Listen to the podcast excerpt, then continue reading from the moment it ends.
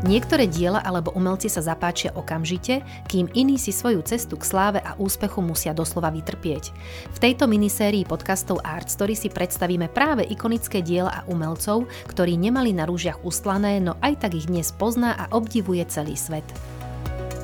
Pil, kradol, liečil sa na psychiatrii a aj napriek tomu sa stal jedným z najikonickejších umelcov 20. storočia. Tvorba Jacksona Poloka je dodnes kontroverzná, no my si povieme, v čom bola výnimočná. Volám sa Tatiana Poliaková, som návštevníčka virtuálnej galérie Art Story a pozývam vás počúvať ďalší diel venovaný umeniu.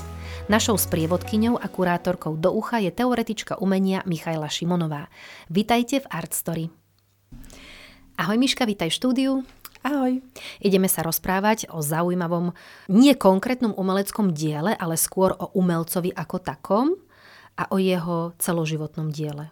Áno, presne tak. Tak, a ten umelec sa volá... Jackson Pollock. Jackson Pollock a budeme sa rozprávať nielen o jeho tvorbe, ale aj o jeho živote a samozrejme dáme do popisu k podcastu aj linky na niektoré z jeho diel, o ktorých možno síce nebudeme konkrétne hovoriť, ale aby sme vám priblížili tú jeho tvorbu. Tak Miška, prosím ťa, povedz nám niečo na úvod o tomto umelcovi. No na úvod by som povedala, že jeho život bol síce krátky, ale veľmi zaujímavý.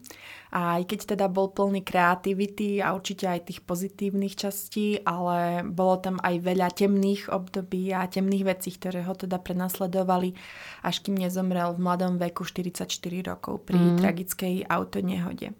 Tým, že sa ale pretlkal dlho životom, aj napriek tomu, že dnes sú jeho diela ikonické a v podstate sa považuje za otca abstraktného expresionizmu, a tak aj napriek tomu sa mu dostalo takého uznania až neskôr v jeho živote. A prečo tomu bolo, tak by som vám rada povedala práve preto, že jeho tvorba je častokrát kontroverzná a to by som povedala, že až dodnes, aj keď je všeobecne uznávaný ako prelomový umelec, ktorý skutočne začal nejaký nový smer, ktorý pristupoval k tomu umeniu úplne inak a dodnes sa všpárajú v jeho umení nielen kunsthistorici, ale napríklad aj fyzici, o čom si ešte povieme, tak skutočne ako keby objavujú tú jeho tvorbu a postupne sa k nemu ako keby vracajú a stále nachádzajú nejaké nové zaujímavosti, o ktorých sa môžeme dozvedieť. On ale začínal veľmi búrlivo, tým, že bol vylúčený z dvoch e, škôl, ani si nedokončil teda to vzdelanie a najmä v 30. rokoch, keď bola kríza, tak e, pracoval v rôznych zamestnaniach, napríklad ako školník alebo upratovač, prípadne ako drevorúbač istý čas a bol na tom finančne tak zle, že častokrát e, musel teda kradnúť potraviny a benzín, čiže základné veci nutné na prežitie a tým, že aj žil v tom New Yorku, tak asi to nebolo tiež najlacnejšie na život. A skutočne to poznamenalo aj jeho takú krehkú psychiku a najmä problémy s alkoholom, pretože veľká časť jeho života bola poznačená práve alkoholizmom a bohužiaľ veľa ľudí ho rado provokovalo. Teda pozývalo ho na pohárik práve kvôli tomu, že keď sa opil, tak bol dosť agresívny a nevyspytateľný a teda slúžil im dosť na pobavenie. Takže to bola taká smutná časť jeho života a on sa dokonca teda aj psychicky zrútil, strávil niekoľko mesiacov na psychiatrii a aj keď potom mal taký pozitívny vzor, o ktorom ešte budeme hovoriť vo svojom živote, a tom ale na nešťastie netrvalo až tak dlho a vrátil sa k týmto svojim neduhom, ktoré sa mu teda nakoniec e, stali osudnými.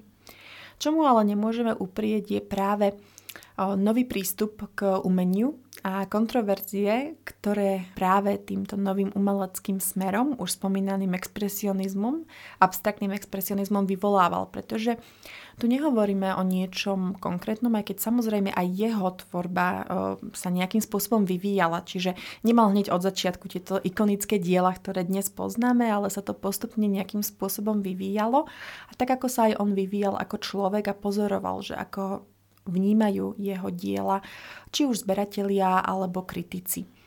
No a na začiatku preto on sa síce chcel stať sochárom ináč, to je taká zaujímavosť. Mm-hmm. Dodnes sa nám zachovalo 6 sloh, ktoré vieme teda určitosťou, že jemu patria. Možno sa nejaké objavia aj v budúcnosti, ale teda napokon skončil pri tejto maľbe, ktorá mu bola taká prirodzenejšia a v ktorej sa skutočne našiel.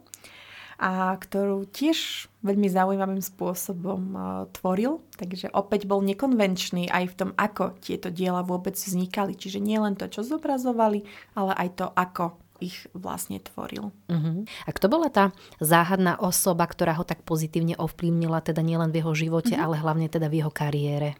Áno, tak bola to jeho manželka, Lee Crane Kresnerova, ktorá teda bola taká jeho, dal by sa povedať, osudová láska pravdepodobne, mm-hmm. podľa toho, ako sa vyvíjal ten ich život, aj keď teda to nemala s ním ľahké, najmä kvôli jeho teda problémom s alkoholom a teda aj psychickým problémom, ktoré boli s týmto spojené. No ona bola veľmi inteligentná žena a bola veľmi sčítaná, čo sa týka umenia. Teoretička, dalo by sa povedať, aj teda mala nejakú svoju tvorbu a s tým, že ona mala aj veľmi dobré kontakty. Takže tým pádom vedela pomôcť svojmu manželovi, ktorého umenie teda považovala za zaujímavé, aj z tohto odborného hľadiska a taktiež mal na neho aj pozitívny vplyv, čo sa týkalo jeho neduhov. Mm-hmm. No lenže potom sa to nejakým spôsobom zopsulo, keď ona odišla do Európy na taký dlhší pobyt, tak eh, našiel si Milenku a opäť upadol teda polok do takého alkoholového opojenia ktoré, ako sme už spomínali, sa mu stalo osudným.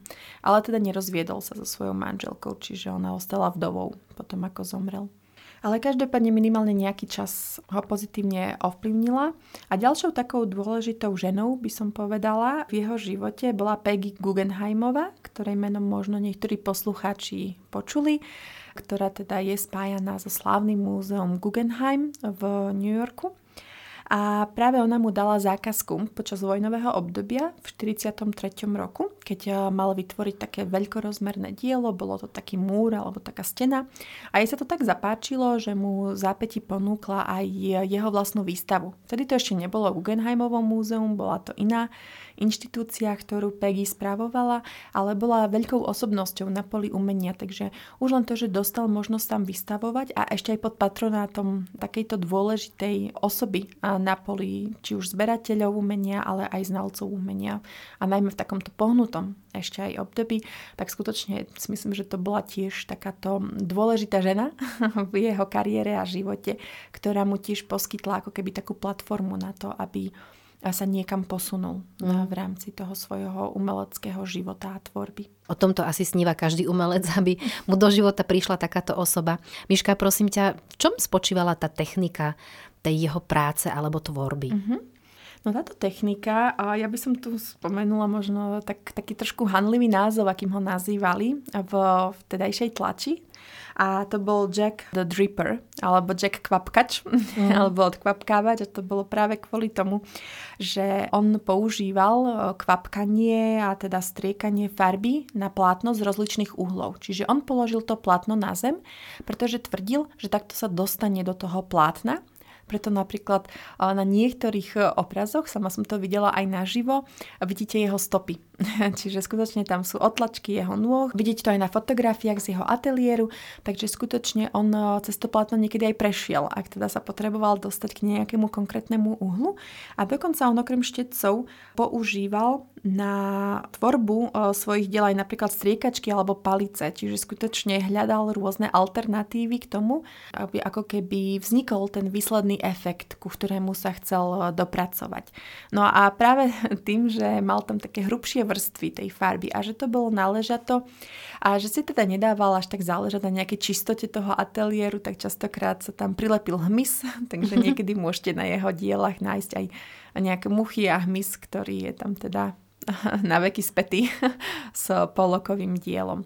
Ale skutočne išlo potom aj o tú otázku, že či to bolo kontrolované alebo náhodné. A to je celkom taká zaujímavá otázka, u ktorej ja by som osobne povedala, že to bola taká kontrolovaná náhoda, aj keď to znie ako taký paradox. Ale teda nešlo o to, že by on každú bodku kontroloval, ale vedel dobre, ako chce s tým štetcom pracovať, ako chce pracovať s tou palicou, čo potom dokazuje aj bližšie skúmanie napríklad toho fyzika, ako som mm-hmm, spomenula, mm-hmm. že to skúmajú aj z iných uhlov, tak konkrétne skúmal koncom 20. storočia fyzik Richard Taylor pomocou počítača, čiže nešlo len o ľudské oko, ale aj skutočne využil aj výpočtovú techniku a skúmal jednotlivé jeho diela. No a keď ich rozkúskoval na nejaké menšie časti, tak potvrdil, že hlavne v tých ranných dielach, ktoré sú najviac také ikonické, od Poloka sa objavujú vzorce podobné tým, ktoré vieme nájsť v prírode a že preto aj eh, vedia odhaliť častokrát eh, falzifikáty mm-hmm. od poloka. Že teda sa to nezhoduje. Že skutočné polokové diela, ktorých vzorku teda skúmali, majú práve takéto konkrétne ako keby vzorce, ktoré napríklad na týchto kópiách nie sú. Takže to je taká pikoška s tým, že dokonca samotný polok mal o sebe vyhlásiť, že on je príroda. Mm-hmm. Takže preto si myslím, že to nebola náhoda, že on minimálne tou technikou, ktorú si tak vypiplal a vypozoroval, možno aj v tej prírode, tak eh, vedel to nejakým spôsobom dať na to veľkorozmerné plátno, pretože mal veľmi rád také väčšie rozmery. Samozrejme máme k dispozícii aj menšie, či už skice alebo obrazy, ale také tie najviac ikonické diela sú skutočne rozmerovo veľmi veľké. To má niekoľko metrov na dĺžku aj na šírku. Ako tieto jeho diela prijali kritici mm-hmm. a ako on túto kritiku prijal potom späť? No, čo sa týka uh, tých kritikov, tak uh, boli veľmi nejednoznační, pretože stále hovoríme o tých 30 40 rokoch, takže ešte to moderné umenie ledva prijali impresionistov mm. a nejakých konštruktivistov, tak stále ešte tam boli určití kritici, ktorí sa tomuto bránili, čiže takýmto nejakým novým postupom a skutočne tým, že to bolo tak brutálne abstraktné, že tam ste málo kedy videli nejaké konkrétne veci a samotný Polok im to aj stiažoval v tom, že on potom začal svoje ikonické diela, alebo teda tie, ktoré dnes považujeme za ikonické, pomenovať iba podľa čísel. Čiže preto, keď vidíte polok, tak je to číslo, ja neviem, 11, číslo 25, číslo 30 a podobne. Práve preto, lebo on nechcel dávať názvy, aby uh, nesugeroval ako keby tomu mhm. divákovi, mm-hmm. že čo tam on chcel ako keby na to plátno namaľovať. A to tiež nie veľmi dobre sadlo u tých kritikov. A najmä v niektorých časopisoch, napríklad Time, ho posmešne prezývali teda Jack the Dripper, ako mm-hmm. sme si povedali, čiže Jack Chvápkač. Ale časopis Life koncom 50. rokov, v roku 1949, o ňom uverejnil taký pochvalný článok, keď hovoril o ňom ako o jednom z najvýznamnejších umelcov Spojených štátov, teda súčasným a spravil z neho zo dňa na deň takú hviezdu, pretože skutočne to bol plátok, ktorý mal nejaké to slovo a ktorý prezentoval tie jeho diela, ale to sa Polokovi nepáčilo, pretože zrazu začali jeho diela interpretovať všetci, ako keby sa na to zišli ako tie muchy na jeho mm. obraz a každý sa chcel priživiť v úvodzovkách na tejto novonadobudnutej sláve. A to sa mu veľmi nepáčilo, áno, lebo on proste o to veľmi nestal, aby sa nimrali v jeho dielach.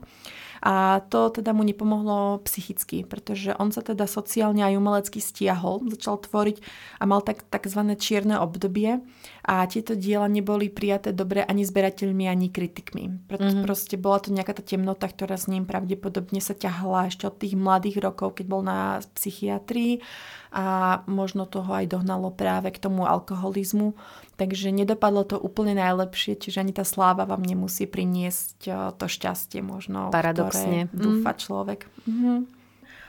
A inak, eh, keď hovoríme o nejakej tej hodnote obrazov, pretože hovoríme o tom, koľko vtedy mohli stať jeho obrazy a za koľko sa predávajú dnes, tak ešte taká zaujímavosť, že predal jeden z prvých obrazov za 650 dolárov, čo nebolo úplne zlé na tú dobu, lebo samozrejme Inak je potrebné vnímať peniaze vtedy a inak dnes.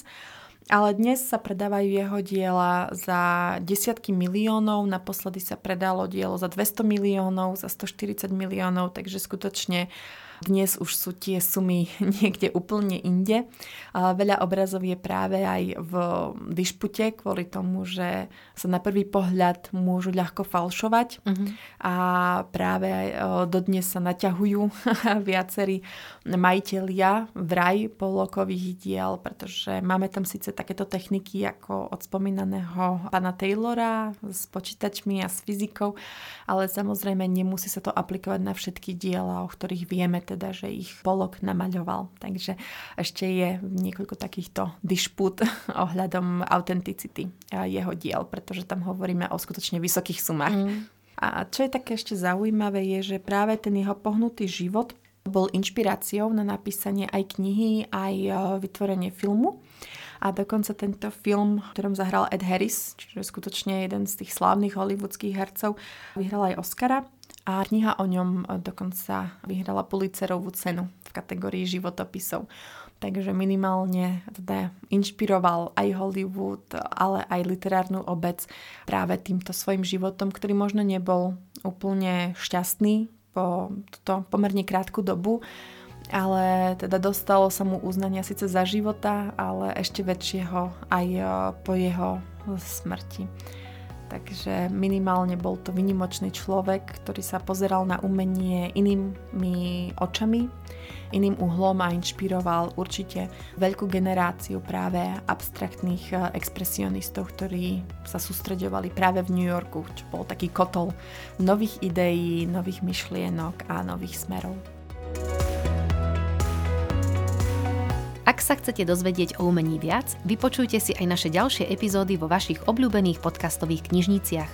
Nájdete nás aj na Facebooku a Instagrame ako Artstory Podcast alebo na našej webovej stránke artstory.sk, miesto, kde príbehy ožívajú.